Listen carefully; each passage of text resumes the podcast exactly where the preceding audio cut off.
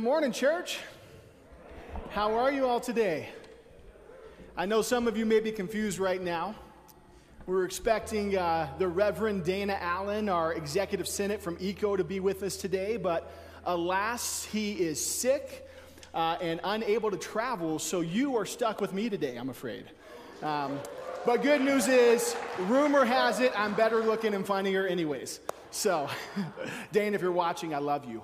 Uh, welcome, all of you. So glad that you are here. Uh, if you're at home, thanks for joining in with us today. Uh, I believe that the Lord has a message uh, to encourage and stir our hearts today.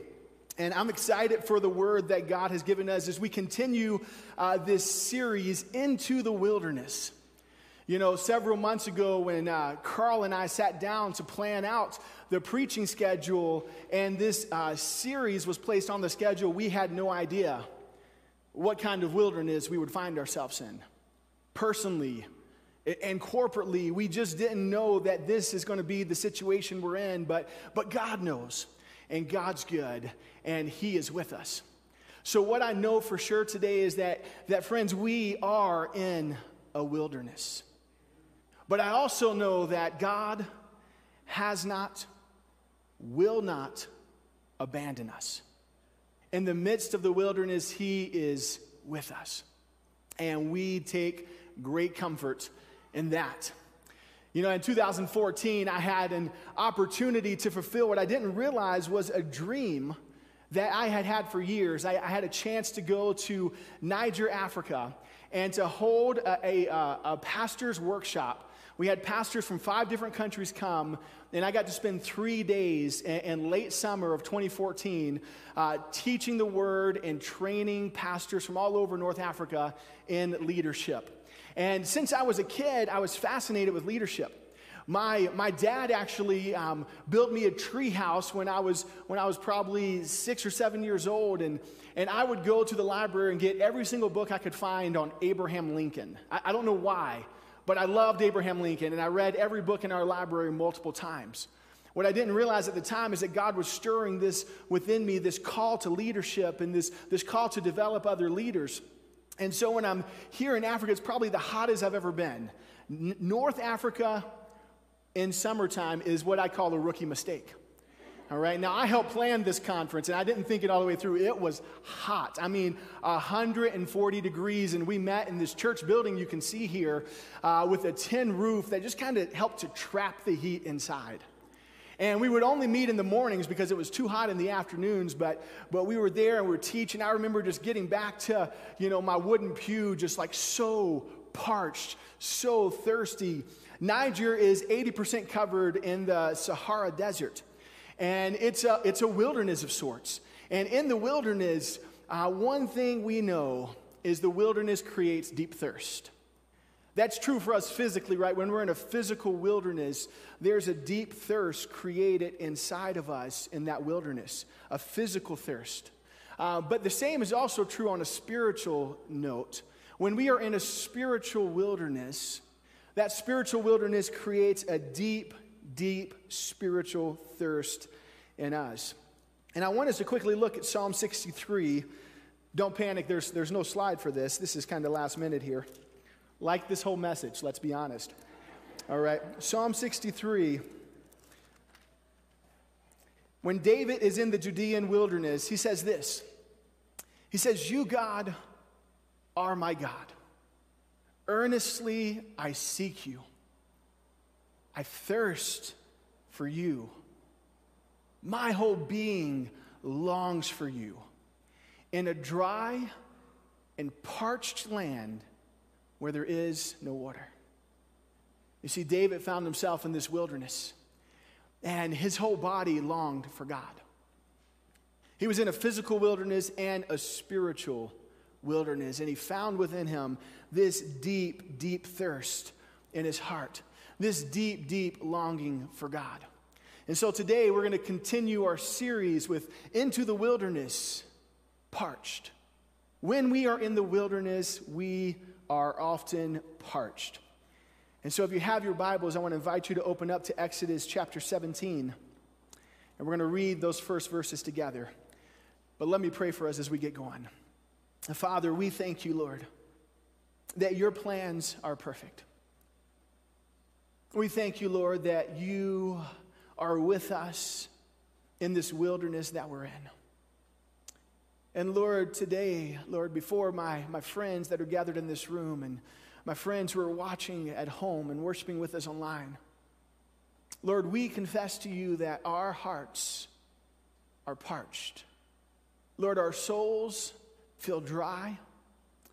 And Lord, we just acknowledge our deep, deep, deep dependence on you today. Would you allow this thirst that we're experiencing in the wilderness to drive us deeper into your presence? In Jesus' name, amen.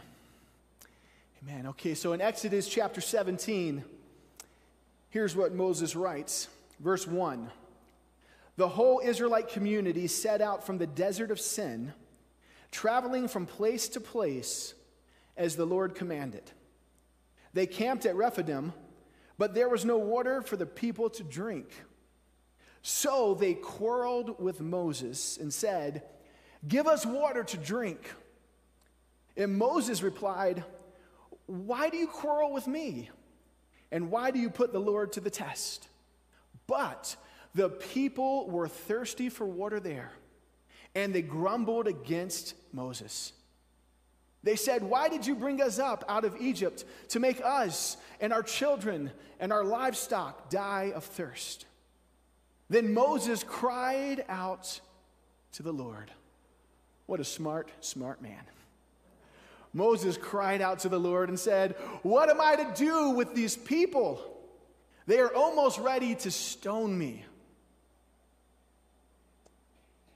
The Lord answered Moses, Go out in front of the people and take with you some of the elders of Israel, and take in your hand the staff with which you struck the Nile, and go.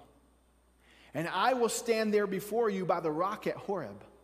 Strike the rock, and water will come out for the people to drink. And so Moses did this in the sight of the elders of Israel. And he called that place Massah and Meribah because the Israelites quarreled and because they tested the Lord, saying, Is the Lord among us or not? Is the Lord among us or not? Friends, this is the Word of God. And I believe that this is a word that the Lord has for us today. What I can promise you today is, is I don't have a three point sermon for you, but I'm going to try to keep it short.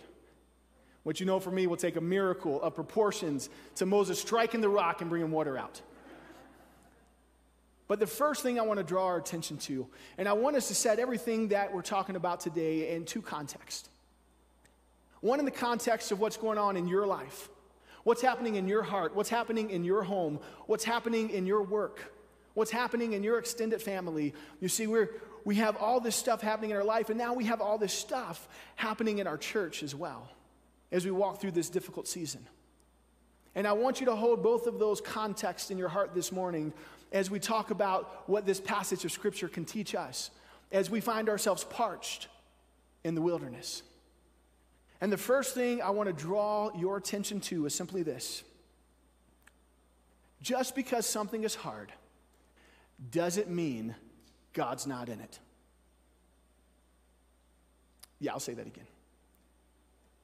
Just because something is hard does not mean that God's not in it. What do I mean? Verse 1 here the whole Israelite community set out from the desert of Sin. Why were they in the desert of Sin? Because God led them there. God called them out of Egypt. God called them into the wilderness. They were there because God had led them there. And they traveled from place to place as the Lord commanded. They were following the commandments of the Lord. They were moving from place to place as they followed the pillar of cloud by day and the pillar of fire by night, which represented the presence of God that went with them, that went before them. They found themselves in this desert by the hand of God.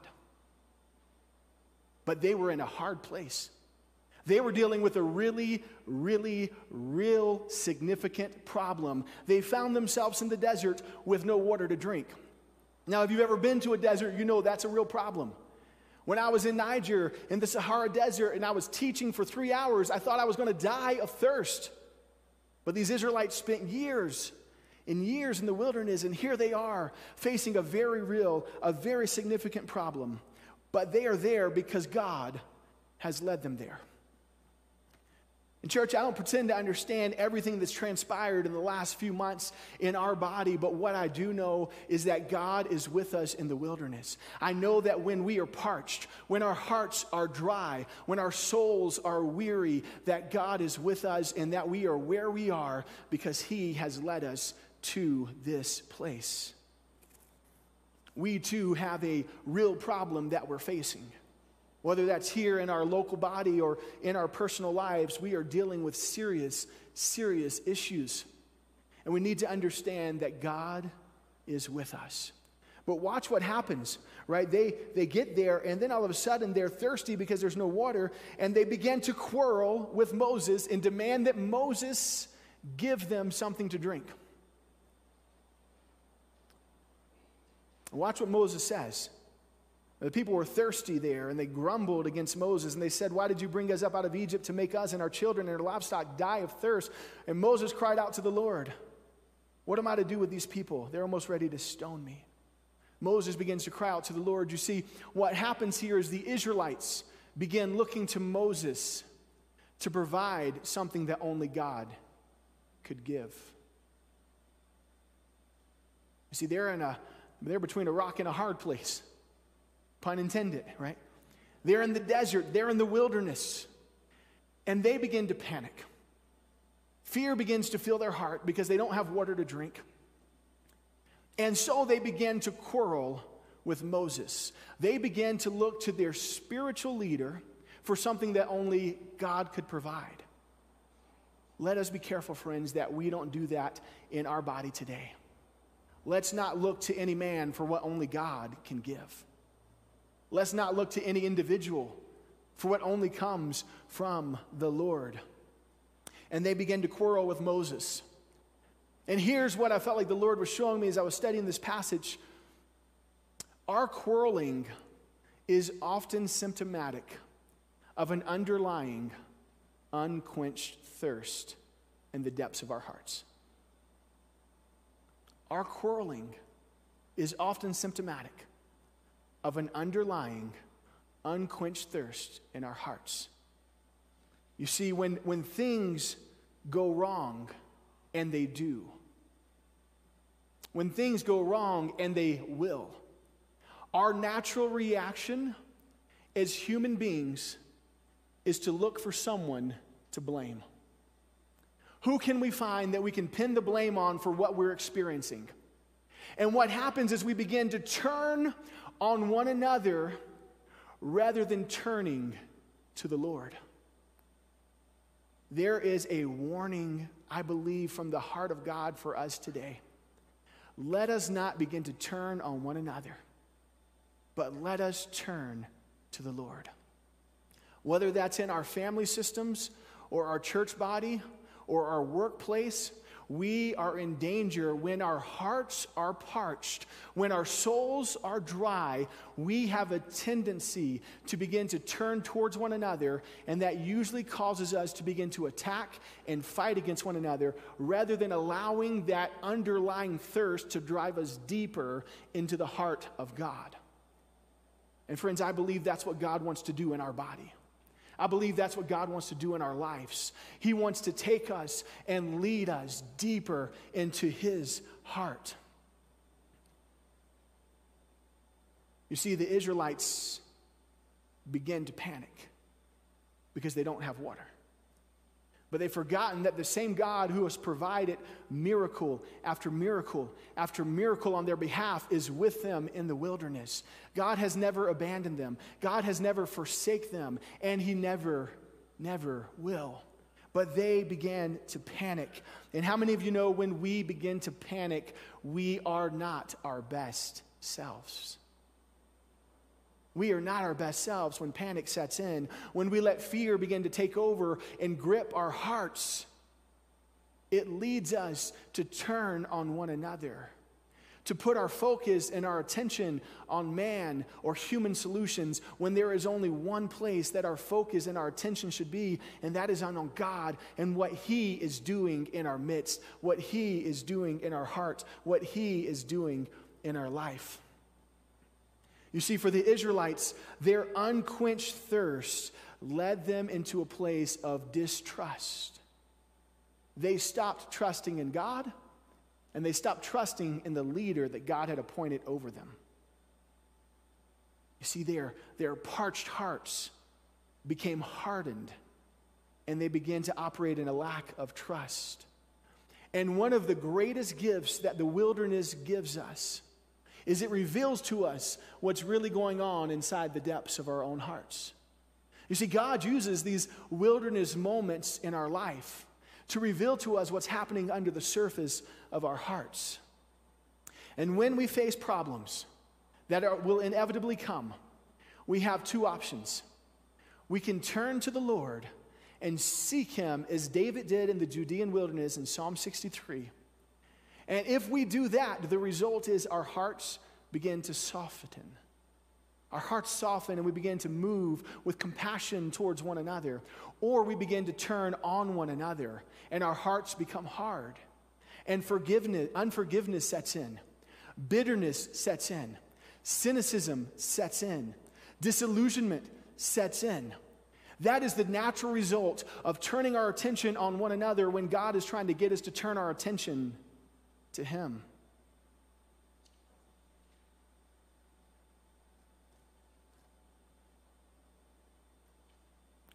Just pausing for a moment to let that marinate. You see, we need to guard our hearts here and make sure we're not looking to man for what only God can provide. And it serves us well in these moments of uncertainty, in these moments where we're not real sure what's going on or how we're supposed to act or what we're supposed to do, what we're supposed to believe, what we're supposed to think when we are uncertain. The best thing we can do is to remember what God has already done. Right? Watch here where, where the Lord answers Moses after Moses turns and he cries out to the Lord in the midst of great uncertainty in the midst of a very real battle where there's very real potential for loss of human life because of dehydration, because of, uh, of dying of thirst, Moses turns to the Lord, and the Lord says, Go out in front of the people, take some elders with you, and take the staff with which you struck the Nile. You see, God used that staff when He delivered the Israelites from the bondage of the Egyptians. And God performed miracle after miracle after miracle with that staff. And God wanted Moses to pick up that staff again because He knew in picking up that staff, he would be reminded of how God has miraculously intervened in their past. And if God has miraculously intervened in the past, then we can trust Him to do it again in the present. Amen. I'm to amen myself. That was good. Right? Does that make sense? We need to remember, as I, I can't remember who pointed out, this church has a 150 year history uh, of serving the Lord here in Boulder. Let's remind ourselves of God's faithfulness to us as a body in our past.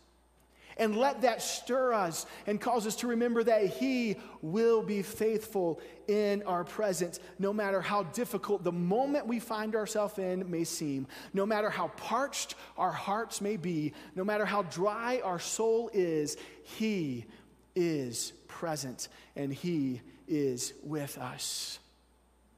As Kelsey pointed out when she preached, God promises to be with us in the wilderness. And what I want to add to that this morning is simply this His presence is His provision. His presence is His provision. His presence with us is His provision for us in what we are walking through and what we are facing in our own life. And here's the other thing that the Lord really showed me from this passage. When our hearts are parched, And how many of you would just be honest and say, My heart is parched right now? When our hearts are parched, it's easy to think that the Lord has abandoned us. That's exactly what happens to the Israelites here, right? It says that Moses named the place Massah, which means testing, and Meribah, which means quarreling, because the Israelites quarreled and because they tested the Lord, saying, Is the Lord among us or not? The same body of people who watched miracle after miracle after miracle where God led them out of Egypt and led them safely into the wilderness through the Red Sea and He parted the water and He allowed them to go through on dry land. Miracle after miracle, they still, when they met a problem they could not solve, began to wonder if God had abandoned them. Is the Lord with us or not? When we're parched, it's easy to think that the Lord has abandoned us. And if that's you today, I want to assure you God has not abandoned you, He is with you. We know that dehydration leads to disorientation. Right? We know that's true physically. When we're dehydrated, we become disoriented. The same thing is true spiritually. When we are spiritually dehydrated, we become spiritually disoriented. We don't really know where God is. We can't really discern what he's doing. We can't really tell what he's up to. That is a natural result of a spiritually dry, parched heart. And if that's you today and you're, you're feeling dehydrated spiritually, I want to encourage you that God provides for those who are parched. Let's look at one last verse of scripture as we prepare to, to wrap up this morning. And you guys know that's just a, just a pretend wrap up, right? But I'm going to say that so you feel comfort in this moment. All right, John chapter 7. God provides for those who are parched. If you are parched today, this is God's provision for you in John chapter 7, verse 37, it says, On the last and greatest day of the festival. Now, this is talking about the festival of uh, tabernacles, the Feast of Tabernacles, which was an eight day festival. And, what happened on this feast? Uh, this feast was set in place in part to remember how God provided for the Israelites when they were in the wilderness. And one of the things that happened every day during the Feast of Tabernacles is the priest would form a holy procession and they would come down from the Temple Mount and they would walk down about 2,000 feet to the pool of Siloam and they would gather water in a golden pitcher. And in a procession, they would carry this water back up to the Temple Mount and they would pour it out at the base of the altar. And as the water from the pool of Siloam was poured out at the base of the altar of the tabernacle, it was meant to be a reminder for the Israelites of how God provided for them when they were in the wilderness. It was a tangible, physical reminder of God's faithfulness in their past. And they did that for the first seven days of this feast. But on day eight, they didn't collect the water. On day eight, instead, they prayed. They simply prayed that God would send water, that God would provide the water they need for their crops, for their land, for their families. They would pray and seek God and ask for this. So, this is the context, okay, that Jesus is stepping into. Let's start again, verse 37. On the last and greatest day of the festival, Jesus stood and he said in a loud voice, I love that the Bible is explicit here that he is very loud in this moment. And remember, no water is being poured out at the base of the tabernacle today. They're simply praying, they're asking God to provide the water. And then Jesus stands up at what would actually be his last feast before he came back into Jerusalem for the feast of Passover when he would give his life. So on the last day, of his last feast in Jerusalem, this is the message he wants everyone to hear. Let anyone who is thirsty come to me and drink. Whoever believes in me, as the scripture has said, rivers of living water will flow from within him. Let anyone who is thirsty come to me. That is Jesus' great invitation. Why? Because Jesus is the living water.